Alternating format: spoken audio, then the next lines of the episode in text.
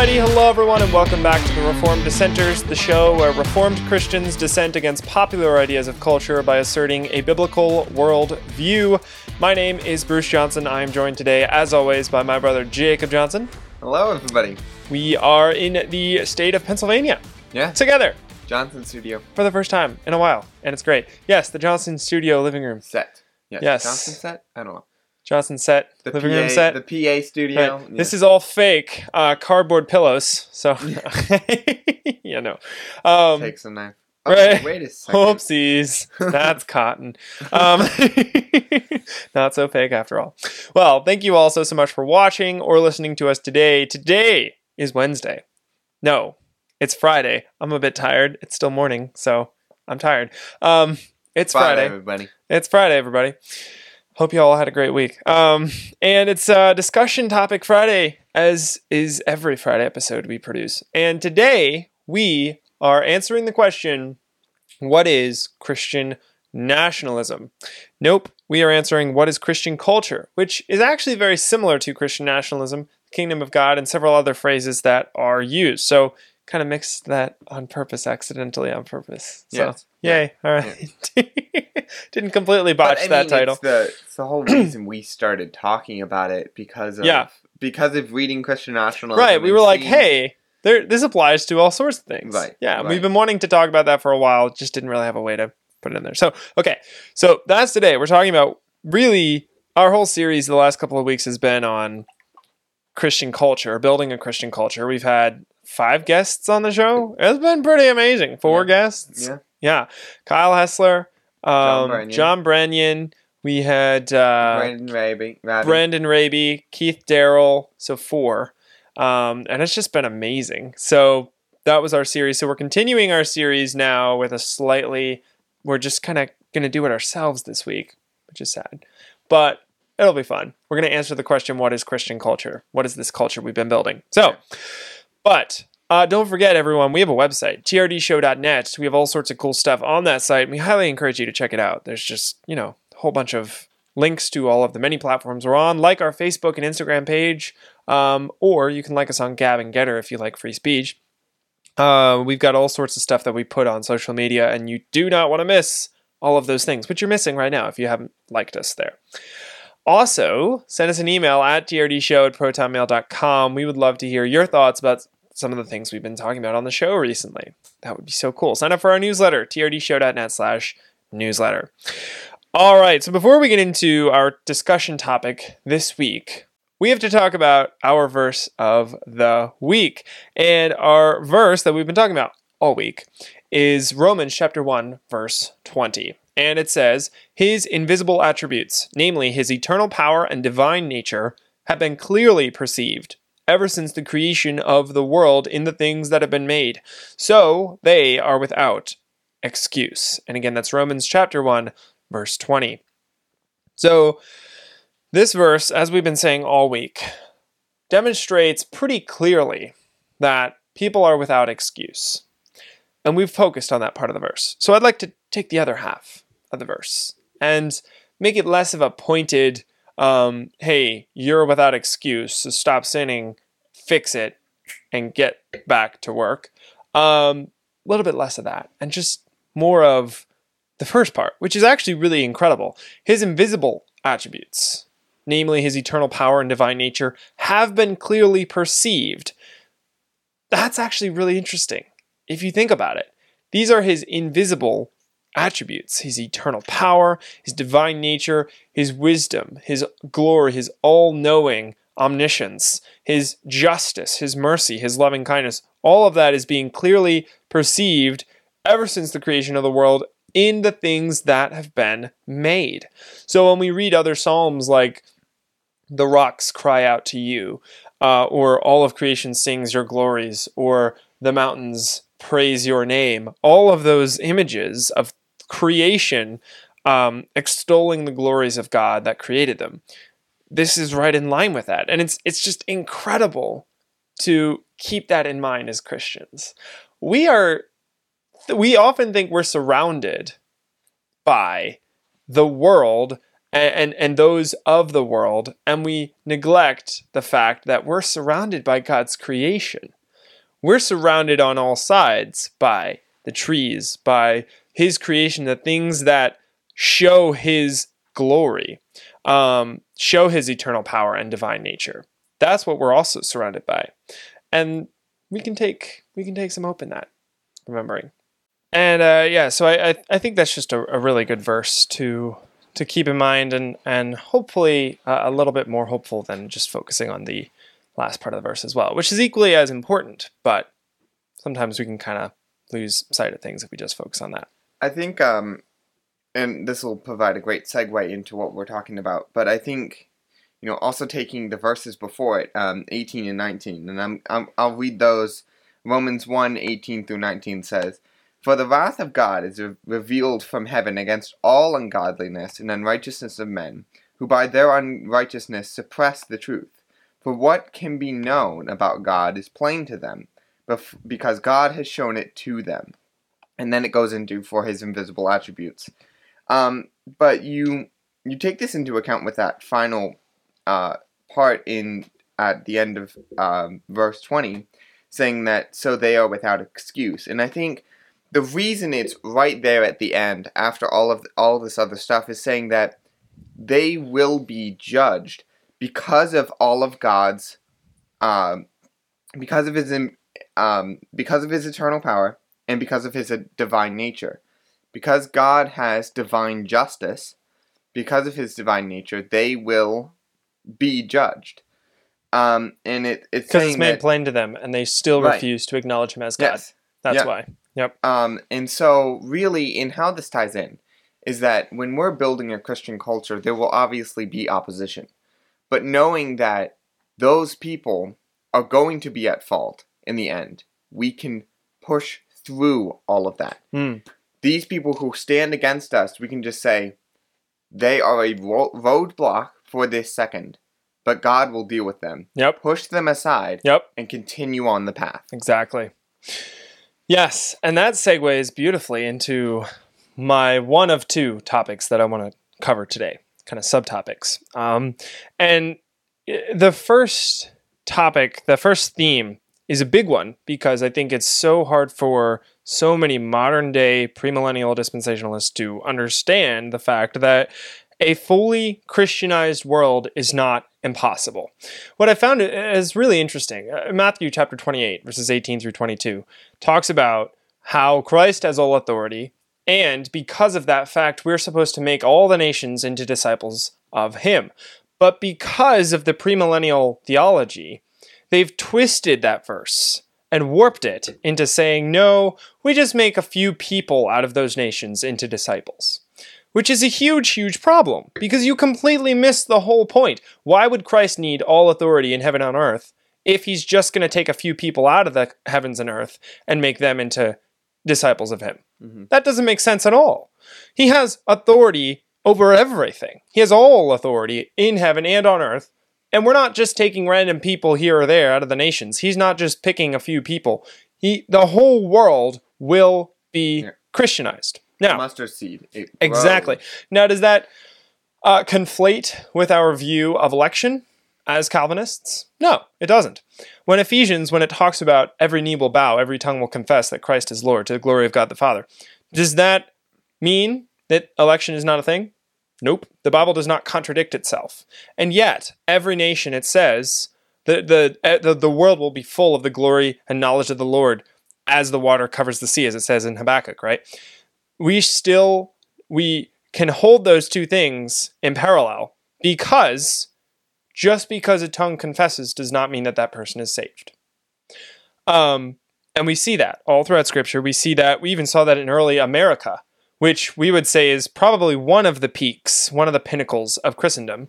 Not the only pinnacle, but one of the pinnacles of, of Christendom was um, early days of America. Not everyone was saved, but everyone knew God. And everyone at least believed that everyone lived as if as if yeah. right exactly and and really you see that um, still play out in our culture today there's a lot of things that in, in some places that we do without even thinking that's right. very um, influenced by our earlier Christian culture. Right, right. Yeah, exactly. A lot of our laws, a lot of our state constitutions, a lot Yeah. of all of that kind of stuff, and, and the culture at large. Yeah. So, um, Ephesians chapter 1, verses 19 through 22 says, What is the immeasurable, immeasurable greatness of his power toward us who believe, according to the working of his great might, that he worked in Christ when he raised him from the dead and seated him at his right hand in the heavenly places? So keep in mind, here's the timeline here. This is happening right now. Christ has already risen from the dead and he is seated at the right hand in the heavenly places today, right now, far above all rule and authority and power and dominion, and above every name that is named, not only in this age, but also in the one to come. And he put all things, all things under his feet and gave him as head over all things to the church. And that's Ephesians 1 19 through 22. So this is today. This is happening right now. And this corresponds directly um, to Matthew 28. And it's parallel to what Christ said in Matthew 28. All authority has been given to him uh, in over the entire earth. All authority belongs to Christ. So my point is a fully Christianized world is not impossible. So when we're talking about Christian culture, when we're talking about um, we want to make uh, America a Christian nation again, we want to build a Christian culture in America, we're not just talking about America. We're also talking about the entire world. And with that in mind, we should keep in mind and remember that, that that's not impossible. And that's something that God has promised and has said that the entire world will be Christianized. Um, and then in, uh, oh, sorry, you had something to say. Uh, really, like defining what Christian culture is is that every single because we we talk about all the time like Christian culture, comprehensive Christianity, Christian nationalism. We say all these things, but really, what does that practically look like? And it's really like in every vocation, in everything that you do, and and that phrase that Doug Wilson uses, I think that we use a lot of the times, is all of Christ for all of life. Yep.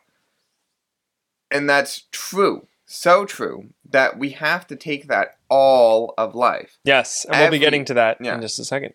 Okay. Yeah. Go ahead. No, for sure. Continue. No, but that's really good. So before we get into uh, continuing to talk about the world fully being Christianized, um, probably people are gonna have questions about like, hey, this is a what is Christian culture uh, episode happening after four episodes of us talking about building Christian culture. Why are we doing this episode now? Well, I mean, we were talking yeah. about a little bit in the pre-show. Um, but yeah, it we went to the event in Tennessee, and we found all these people that we wanted to have on the show, and so we talked with them and like set up a lot of different things. And really, the thought process was, okay, we don't want these to be disjointed episodes. You know, we want to fit it all into Mm-hmm. Yeah. into a series so Right. everything makes sense. and the thing can- was, these were people from all different vocations, like Yes. all different walks Yeah. of life, but applying scripture to Right. all Yes. sorts of different things. So it would seem a little disjointed if it was just Yes. random. yeah. But yeah, good. Go ahead. But yeah, it's and so now we've actually had a little bit of time to breathe because we don't have more guests coming on. right, right. Um, and we're like, hey, ma- maybe, um, maybe, we, should, talk about- define this yeah, thing yeah. we've been talking about for four weeks. but really, it, it still works out if um if this is the first episode that you're seeing before all of those. Disregard all that we're saying and just go watch all those episodes after you finish this one. yes, But Check the last four episodes out. Yeah, if you've watched the past four and have been wondering why are we talking about this, it's really because you know, first of all, we've been going through Christian nationalism and seeing and and wondering if people are confused as to what uh, what a Christian culture is supposed to look like, what Christian nationalism is supposed to look like, and that's the interesting thing. And in trying to research this and trying to uh, figure out stuff about this to talk about it on the show, um, really saying that what does Christian culture look like is not the question that should be asked because we're not supposed to see what Christian culture looks like Hmm. we're, because we're walking by faith, not by sight. Hmm. We're we're walking in the faith that we know God has promised that this His kingdom will be brought about. His kingdom will come. Doesn't um to us we should know okay, that kingdom will be brought about. Let's work in faith towards that kingdom. We cannot see the end of the tunnel. Hmm. We don't know the end of the tunnel. We know the end of the, the, the tunnel is there Yeah, because Christ has won. right. But we Can't see all it the steps yet. in between. Right. Yeah. Right. So we continue to work for that, not knowing the true end Right. or what the But but we've been given a roadmap. yes. We've been given a map, even though we can't see hmm exactly four steps in front of us. But we know what's going to happen four Right. steps in front of us. Yeah. We may not know all the details, but we don't have to because we have the perfect inspired roadmap to get there. So, yeah, that's a really good point. Um, so moving into before I move into my last my my final theme, which is like the second half of this episode, I want to leave this current theme, which is a fully Christianized world, is not impossible. I want to leave you with a verse that, like, just kind of really clinches all this together. Uh, Romans chapter 1, verse 5 says, Through whom, talking about Christ, through whom we have received grace and apostleship to bring about, this is really important, this next part, bring about the obedience of faith for the sake of his name among all the nations. Doesn't get much clearer than that. obedience for the sake of obedience of faith for the sake of his name among all the nations. That's that's that's how vast what we're just about to talk about will be. What we've been talking about. So, um, my my theme that I kind of want to spend the next half of this episode talking about is Christian culture or kingdom of God. Sometimes we call it Christian nationalism. At the beginning of this episode, see, I didn't I didn't completely mess up here. Mhm. Christian culture, Christian nationalism, um, is Comprehensive really Christianity, comprehensive yeah. Christianity is really the kingdom of God, Yeah. which is what we're talking about. We just put a different label on it, uh, and it's fully comprehensive. Yeah. it covers everything, and also, you know, when you read in the Bible about the kingdom of God, it's not what everyone thinks it is. It's not as straightforward as a very super visible kingdom with a king you can very visibly see and all of that, right? Like it, but also when it came, when Christ explained, How are you a king? Uh, you know, Pontius Pilate asked him, You're, you're a king? And Christ is like, You say I'm a king. And he went through and explained how he's a king. Yeah. That wasn't straightforward either No. um, it wasn't in the way that we expect as humans. Yeah. Um, and yet it's very real.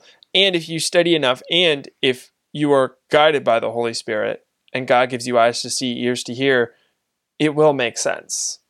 Yeah. What he, what you need to know, God will make will will bring to light. But the the important thing here is um, I think Colossians chapter 1 verse 16 and also verse 20 really makes this pretty clear but Colossians 1:16 says for by him all things were created in heaven and on earth visible and invisible whether thrones or dominions or rulers or authorities all things were created through him and for him. Yep. So rulers, authorities, thrones, everything is created for Christ the jobs that we have, the careers we have, the companies that exist are created for Christ. And we need to take them and reclaim them for Christ. Uh, verse 20 goes on and says, And through him to reconcile to himself all things, which is what we just said, reconcile all things to him, whether on earth or in heaven, making peace by the blood of his cross. So that's that fully comprehensive Christianity that Jake was just talking about. This is this encompasses everything companies, corporations, every career, every person reconciled to himself all things um, because they were all created for him and through him. Um, so I think that's that's really important to, to recognize that. Uh, Colossians 3.17 and Colossians 3.17 is actually a verse we use whenever we send out emails. That's in our, you know, it's one of, so Matthew 5.13, which I'm going to get to in a second, is kind of our, our Show. verse. Yeah. Right? It's on the t-shirt there. Oh, I'm Yeah. wearing our t-shirt, but it's under my shirt. I don't know um, if anybody can see this. oh yeah. Oh, it's not on that one actually, but it is on most of our Oh. most of our other stuff. And if you look on like trdshow.net or you look on our social media pages, it's it's the main Matthew 5:13 is like our main verse, which we're going to get to in a second and maybe explain why that is too. Um but Colossians 3:17 is a really good one. And this is like if we had to pick a second verse, this would probably be our second show verse. Colossians 3:17 says, "And whatever you do in word or deed, do everything in the name of the Lord Jesus." And then Colossians 3:23 says, "Whatever you do, work heartily as for the Lord." Yeah. And so we end each episode by saying, "In all that you do, do it as unto the Lord." And that's where we derive this from. Yeah um, do everything for the glory of God is also on our logos and our stickers, and and that's that's the theme here. And so everything in life should be done for God's glory. And so Jake, you know, ha- we've been having a lot of conversations about like him doing chef work, working as a chef Yeah. for the Um, glory of God. That's that's something very interesting, and I wanted to bring this up, but I didn't. I wanted to do it closer to the end because it, it's almost like a, a call to action. But I, this is close enough. We're getting we're getting, getting there. Um, but sort of like you go through your job and you really try and apply this as much as you can. And I want to start out talking about this by saying people I've I've heard a lot people say, "Well, God doesn't tell you what car you should buy." And really that shows they don't understand how to apply God's law. Because really God's law tells us that we need to be wise with our money, be thrifty with our money. So what does that mean? And how does that apply to bu- buying a car? Well, say you go to a car lot and you go look at a car. Say, all right, they might be the same brand or model of car, but one has a shiny um, finish on it with this one color that's more expensive than this other color. Being thrifty would say, well, okay, this car works, it's functional, it helps me serve the purpose. I can pay for this one without it going too overpriced. I should go for this one. Whereas this other one would not be thrifty and it might break the bank. Uh, so, really, okay, it's not telling you exactly what car you should buy. No. But it's telling you how you should buy a car. How you should make life Yeah. choices, make decisions. and that applies to all of life. You Hmm. you just it's not that God doesn't speak to it. It's just we don't know how to apply it. yes. Um and really I I was talking to Bruce about um all right, let's take my job for instance. Going into the culinary industry. You you go into the and and really um I was saying that really I've I've come into this mindset of thinking every little thing that I do, how do I do it um not just for the glory of God, but how do I do it according to God's law?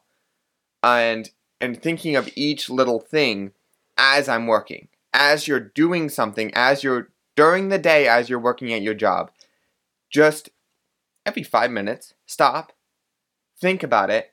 What am I doing right now? And what does God's law say about it? Mm. And one time I stopped while I was cutting an onion. How do I cut an onion as unto the Lord?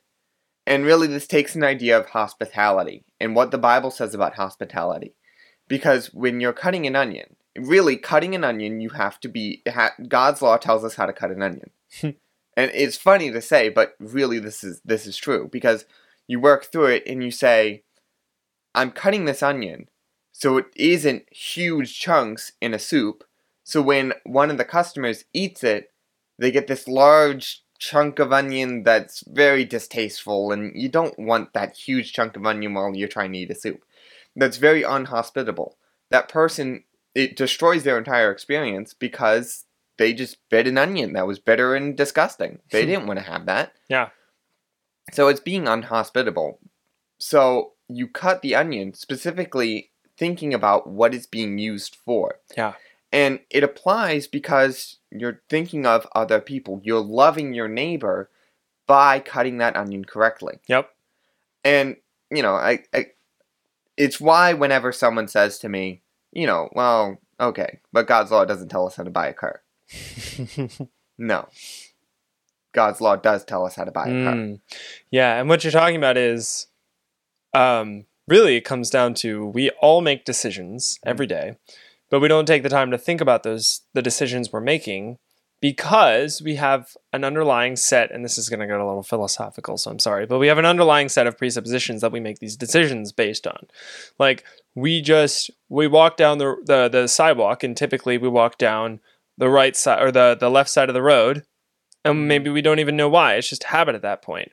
Or the the things that we do, we drive and we see a yield sign, so we start to slow down, and we may not even think about well, it is the law, and also I don't want to hit the car, and I don't Right. might not even think about those things consciously, but we do them anyways because we have an underlying set of presuppositions.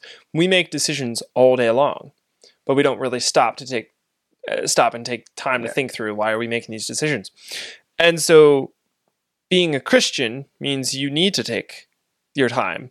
Now, provided you were raised in the nurture and admonition of the Lord, you might be closer to having presuppositions that are more foundational and built on on the foundation of those are the Word of God. But we all need to, regardless of our upbringing, regard we we need to step back and look at why am I making the decisions I'm making? Like the example you just gave about cutting an onion, that's brilliant because you don't even think about that. Oh, I'm just Right. cutting an onion. But but you're going to take the time to really and you're going to be consistent or Yes. should be consistent about taking your time about hey i need to do this right i need to Yeah. make when other people might do it because oh i need to make some money and i'm going to make more money if the Right. customer's happy their motivations are different and so their outcomes are going to be different So then when when it comes to a part where you're going to make the money whether the customer's happy or not, right they're going to choose to you know, they're going to choose to not care about the, uh, Exactly. the person. yep yep Um, but something I wanted to say is that the more you practice trying to apply it to small little things, the more the more complicated things will become easier. Hmm. Um, the more less understood things, like how do you walk as unto the Lord, you know? Every little step that you take, how do you walk? How do you how do you do all these things as unto the Lord? Yep. Um, and I'm I'm just trying to think of different jobs because you know I it's some could say well it's easy for you to think of your field as unto the Lord and then give us an example of it. and this but- is why we had multiple guests on the show Yes. Yeah. because this right here is exactly the conversation Yeah. we've been having with people Yep. about all of these different things. How do you do comedy as unto the Lord? How do you do pro wrestling as unto the Lord? How do you do Right. video gaming as unto the Lord? Right. And we need to have so many more of these conversations because this is how you build a Christian culture. This figuring out what are my presuppositions, how do I make these decisions, and you don't have to know all the fancy words. You just Right. have to step back and say, Am I doing what I'm doing as unto the Lord? And am I taking the time to really analyze what it is that I'm actually doing? Yeah. And really, like, if you come to a part where you're like, well, there's no verses that talk about this, ask someone else in your field who you know is a Christian, see if they know anything. They might have thought it through. Yeah. Yeah. And really, it's you. You can go to generals. Like when I say, you know, um, how do you cut an onion? You're going to a general principle of hospitality, which is shown in the Bible. The Bible talks about hospitality, understanding that then you'll take that and apply it to every little thing under it. Yes. It talks about the general principle, and then you have to go apply it. And this is not something new. This has been around since long before the Puritans arrived. Like, this is some, but the Puritans really refined it. They wrote a lot of books on how to do this. But Yeah. customs in cultures were created around biblical principles like Yeah. this. It's why we have the right. It's why we have at least a decent understanding of hospitality Right. in in our in our current society. Because animals are not hospitable. Right. Animals don't care about their neighbor and care about making them feel comfortable. Yeah. That is not something that highly evolved creatures will do. But people created in the image of God with the Imago Dei will do that Yeah. if they are worshiping and obeying the God that created them. So, got about a minute left. It's a great discussion. Thanks for going into the weeds on that one. That was Yeah. really good. Um, if you are someone who has a vocation and you're a Christian listening to this show and you are someone in a field that we have not talked to yet, we would love to hear from you about how you apply the Bible in your field. Send us an email at trdshow at protonmail.com. We'd love to hear about that from you. But before we wrap up today, I want to read our, our show verse really quickly, which is Matthew 5:13, which says, "You are the salt of the earth, but if salt has lost its taste, how shall its saltiness be restored? It is no longer good for anything except to be thrown out and trampled under people's feet." So, what we see here in Matthew 5:13, there's so many things to take from this verse. It's just one verse, but there's packed full of so much stuff. One of the biggest things is that if you are not working to preserve your culture, you're good for nothing. You're, you're, you're going to be trampled under people's feet.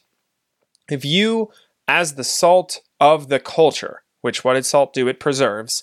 If you are not working, and really preserving doesn't mean, oh, well, whatever it is, I just got to keep it, whatever it is. No, no, no. To preserve a culture means to restore it to its Christian foundations. Yeah. You preserve a culture by getting rid of the rot and replacing it with the good, by removing the world and replacing it with Christ. That's how you preserve a culture. All what, what we're talking about this entire time is how you preserve a culture. Another another way of preserving stuff in, in culinary, you, you would use something like vinegar or pickling um, liquid. Mm-hmm. And that would be vinegar. And vinegar is very acidic. It gets rid of the bad bacteria by burning it. um, basically burning it. I'm not saying it lights on fire. But, right, right, right. Um, but really, with that idea in mind, in order to preserve something, you need to get rid of the bad bacteria. Yeah. Now, what does that mean for a culture? A culture, you you preserve that culture by getting rid of the bad. Now, what defines bad? As we've talked about multiple times, um, presuppositional apologetics really gives you the best understanding and the best framework for this by saying what defines bad, what defines good, what yep. is good, what is bad. Yep. And really, as we you don't rest about, on your own logic. Yeah. You don't rest on the world. Yeah, really, because when you say something's good or bad, it's your own opinion if it's only based on your own feelings yep. or yep. if your own logic. But when it's based on the Bible, it has credibility. It has um, God's authority. It, it's backed up by God's authority. It's backed up by true authority. The government, science, all these other man made authorities will ultimately only lead you astray. Yeah, lead you into mere opinion. Yep and it really cannot have authority over anything. Yep. But God's authority is ultimate. Yeah. It is the only authority. exactly. And with that, we'll conclude today's episode. Great insight. Um, yeah. Thank you all so, so much for watching or listening to us today. Don't forget, check out our show website, trdshow.net. Send us an email, trdshow at protonmail.com. We would love to hear from you. And we will see you on Monday. And remember, everyone, in all that you do, do it as unto the Lord.